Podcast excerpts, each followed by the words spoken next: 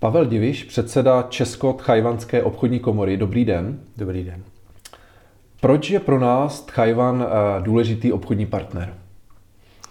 Tak eh, když se, na ně, když se podíváme na Tajvan z trošku globálnější perspektivy, tak zjistíme, že Tajvan je eh, technologický lídr, celosvětový technologický lídr. Tajvan je čtvrtá nejinovativnější ekonomika světa a tohle to samo o sobě dává dostatek důvodů k tomu, že Tajvan by měl být jeden z důležitých partnerů. A potom se to rozpadá na, na ty technologické úrovně, eh, proč zrovna, v jakém oboru bychom s Tajvanem měli spolupracovat víc než s někým jiným. No a jaké jsou teda možnosti té spolupráce nebo té užší spolupráce eh, s touto zemí? Tak my obecně eh, s Tajvanem ten vztah není nějak, nebyl historicky nějak navazován z politických důvodů, takže Eh, je to spíš nová věc a Tajvan taky tím, jak, eh, tím, jak eh, inovuje, tak je součástí toho nej, nejzajímavějšího biznisu. A tam zase Česká republika s tím klasickým přístupem našeho průmyslu zase nemá úplně tak moc co říct. Takže mm-hmm. s Tajvanem jsme začali spolupracovat hlavně v oblasti strojírenství, to byla ta klasická strojařina, a v oblasti těch, těch dalších technologií, tak tam trošku taháme za ocas, musím říct. No a jaké jsou tedy teď eh, jako možnosti, řekněme, co, co tedy můžeme my poskytnout eh, Tajvanu, co vám pak může on poskytnout nám? Hmm, to je dobrá otázka, co my můžeme poskytnout Tajvanu, protože eh, to samozřejmě my taky hledáme. V čem můžeme být pro Tajvan zajímavý? Protože upřímně 10 milionů Čechů a náš, náš biznisový potenciál tak eh, Tajvan se na nás dívá z celoevropské perspektivy. On vnímá Evropu jako celek a buď je pro ní teda Evropa zajímavá nebo ne. A je důležité, jakou roli my hrajeme v Evropě. To, co Tajvanu můžeme určitě nabídnout, je samozřejmě zajímavá destinace. Eh, ne z důvodu ani nákladů, což byl eh, většinou ten nejhlavnější důvod pro příliv zahraničních investic, ale z důvodu určitý pracovní inteligence. Tajvan, pokud se zajímá o Evropu, tak se zajímá o Evropu z důvodu toho, že potřebuje se trošku víc customizovat. Oni jak pracují globálně, všechny ty jejich produkty, ať jsou to softwary nebo hardwary nebo, nebo další technologie, tak mají ten globální charakter a oni přece jenom pro tu Evropu musí trošku upravit ten svůj současný produkt. A to jim Evropa, obecně teda Evropa dělá pouze asi 10% jejich, eh, jejich exportu, což je hrozně málo v porovnání s kupní kapacitou. A tudíž eh, oni mají zájem se v té Evropě trošku víc zdomácnit. A hledají právě lokální partnery, kterým pomůžou k tomu, aby ty svoje produkty líp napasovaly na ten evropský trh. Mhm. A určitě komunikujete s českými firmami o podnikateli, eh, jaká je vlastně od nich odezva. Eh, mají zájem, eh, nebo vlastně se teprve tím asi, jak se tam říkal, teprve nejspíš seznamují? Tak my jsme udělali největší krok a to, byl, to byla cesta předsedy Senátu Vystrčila v loňském roce. A tam jsme teda otevřeli obrovské možnosti pro spolupráci. Vůbec Česká republika tam má, je tam velmi populární na Tajvanu. Eh, český, eh, ne český produkty, ale eh, sympatie vůbec k Čechům mm-hmm. a to hlavně teda díky, i díky turismu, kdy Českou republiku navštěvuje asi 70 až 100 tisíc Tajvanců ročně, což je obrovský mhm. číslo. Mm-hmm. Jo, takže když přijdete na Tajvan a řeknete Česká republika, tak, tak z velkého procenta vám ten člověk řekne, ano, byl jsem v Praze, byl jsem v Krumlově, znám to u vás. Což je strašná výhoda. Mm-hmm. A hrozně nám to pomáhá. Takže eh, když to zhrnu, eh, ten, eh, ta návštěva oficiální vlastně předsedy senáty, předsedy senátu v Tajvanu byla důležitá. Jaký by ale podle vás měl být třeba další nějaký, řekněme, impuls, krok, který by to ještě více jako rozšířil, tu spolupráci potenciální? Eh, teď se musí jít přímo do, do konkrétních biznisů a do konkrétních eh, teda zájmů, který reprezentuje určitý podnik, určitou technologii, určitý směr. A v tom hledáme eh, potenciál podniků na české straně a potenciál partnerů na tajvanské straně, aby jsme je propojili.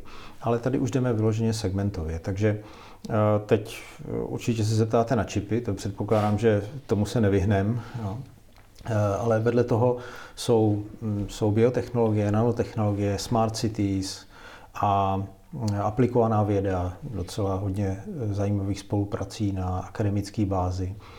A tohle to jsou všechno segmenty, kterým se musíme věnovat separátně a jít po těch hlavních hmm. propojovacích linkách. Když teď navážu na to a zeptám se na ty čipy, budeme mít tedy v Česku čipy, které prostě chybí v podstatě všem na celém světě? já, já od té naší cesty na Tajvan, tak, tak všude odpovídám od toho, kdy přivezeme čipy. Hmm. Jo.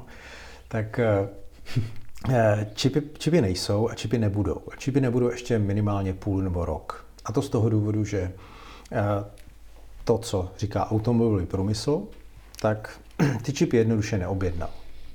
A teď neexistuje kapacita ani na Tajvanu, ani nikde jinde, eh, která by ty čipy do toho automobilového průmyslu byla rychle schopná nastartovat v míře, který je nad, nad běžnou spotřebu, aby doplnila ten deficit. Takže čipy do aut nebudou minimálně půl rok. Eh, to, o čem se jedná, je o kapacitě výroby čipů v Evropě a to má trošku jiný charakter, to pravděpodobně nemusí být ty automobilové čipy, což jsou ty čipy té základní generace, ale jsou to pravděpodobně ty čipy ty vyšší třídy a to je, to je na roky, musím říct. Mm. To, je, to je záležitost, která se taky nerozhodne během, během tohohle roku. Takže eh, čipy nemáme a čipy mít nebudeme. Eh, musíme získat maximálně eh, od Tajvanu, mm, Tajvanu eh, nějaké rozhodnutí, jestli vůbec do Evropy půjdou, to je první věc, potom kam půjdou do Evropy a jakou roli v tom Česká republika bude hrát. Hmm. To jsou ty základní hmm. otázky, které teď řešíme. No a myslíte si, že tam je jako potenciál, že by ty čipy mohly být právě u nás někde v České republice?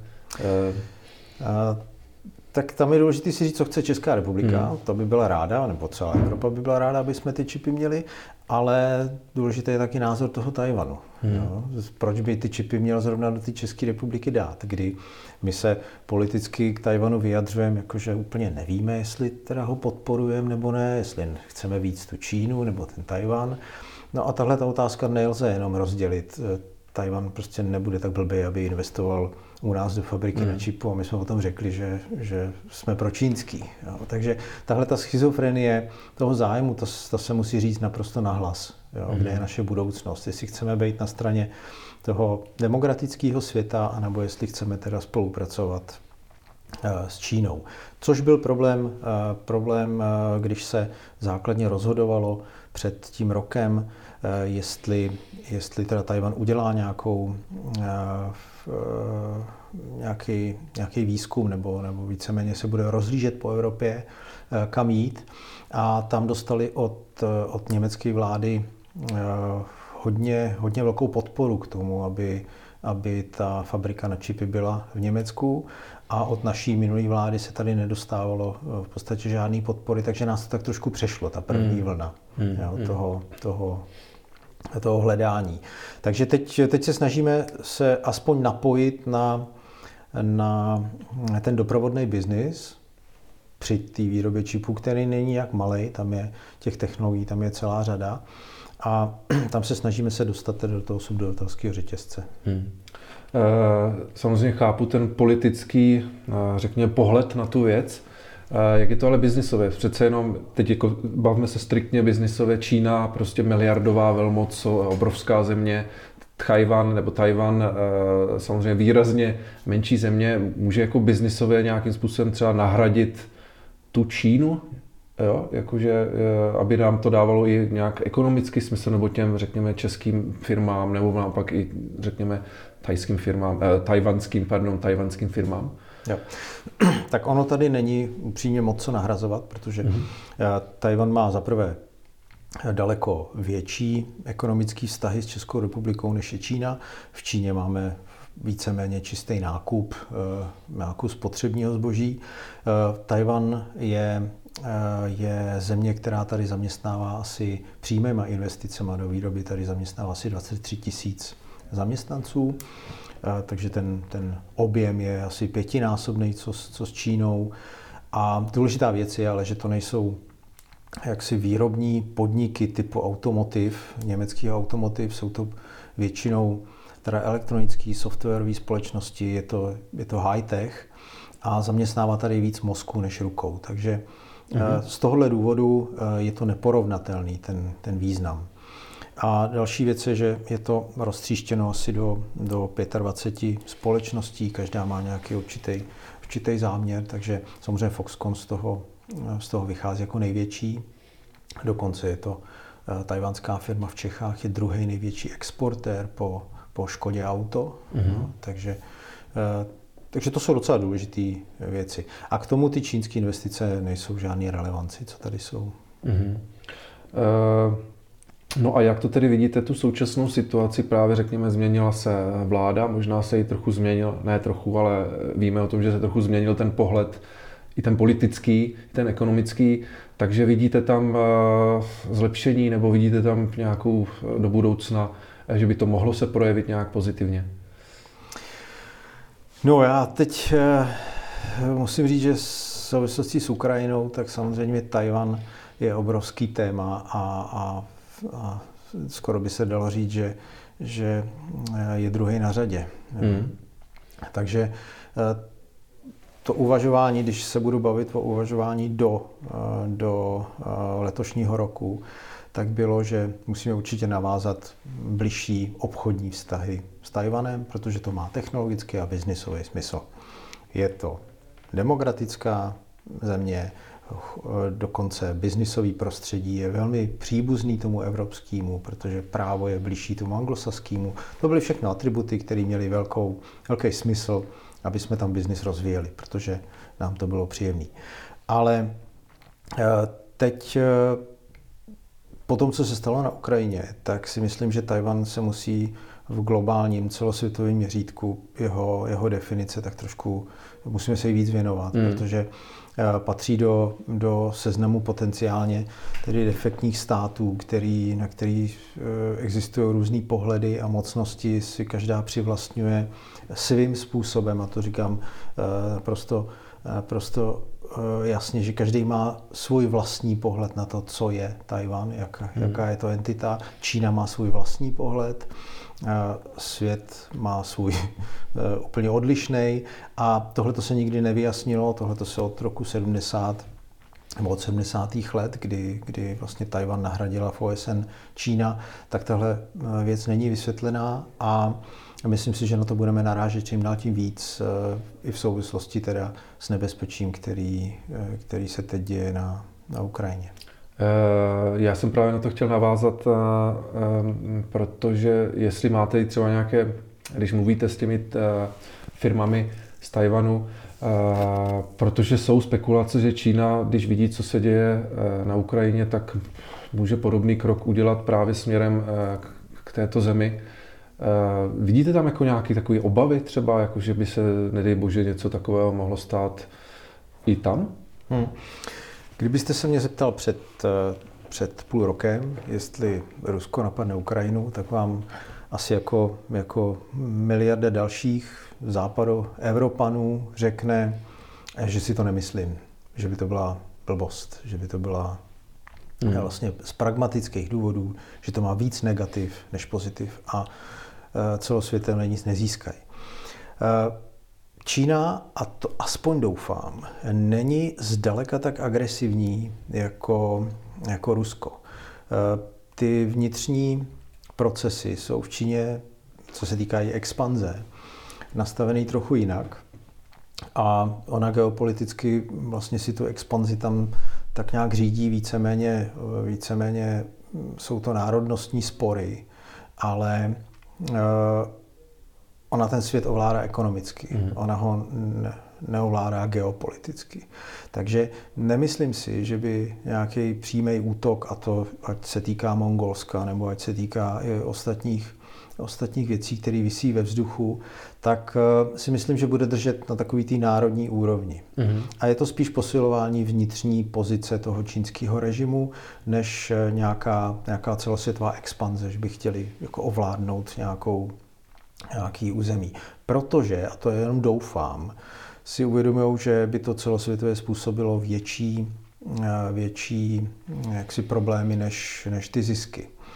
A to si myslím, že v tomhle tomu jako Putin ujel a Západ mu dal i dost, dost podnětů k tomu, aby si to myslel, jak prošel Krym, hmm. jak, jak vlastně Západ absolutně nečinně, naopak ještě, ještě, ještě podpořil biznis eh, třeba Nord Streamem, jo, tak dále. Takže si oprávněně myslel, a pravděpodobně taky žijou v nějaký, nějaký informační bublině vlastní, kterou si vytváří, tak si oprávněně myslel, že mu to projde. Hmm. A Čína teď, eh, doufám, dost pozorně sleduje, že teda nějaký, uh, nějaký uh, put sebezáchovy v té západní společnosti zbyl a že když teda opravdu jde, jde na doraz, takže ta, ta státní a ta národní příslušnost je něco, co se, na co se nemá šahat a, a že teď jenom doufám, že teda ty sankce budou ještě tvrdší a a ukážeme, že prostě tohle absolutně není cesta. A Čína je celkem jednoduše, jednoduše přemýšlící, oni kalkulují plus minus, oni si to dají na papír, řeknou, nám se to nevyplatí a tím pádem to neudělají. Aspoň doufám. Mm-hmm. No. A, takže abychom, řekněme, skončili nějak pozitivně, tak řekněme, že u té Číny asi nejspíše by měl převládnout nějaký pragmatismus, než, než cokoliv jiného a i vzhledem k tomu, že doufejme, že třeba Eh, se to jí uklidní postupně nějakým způsobem na eh, Ukrajině a tím se vlastně zase trošku navážou ty lepší vztahy, nebo prohloubí ty vztahy, eh, nebo se budou budovat ty vztahy s Česko versus Tajvan. Dobře, děkuji vám za rozhovor. To byl Pavel Diviš, předseda Česko-Tajvanské obchodní komory. Děkuji za rozhovor. Díky.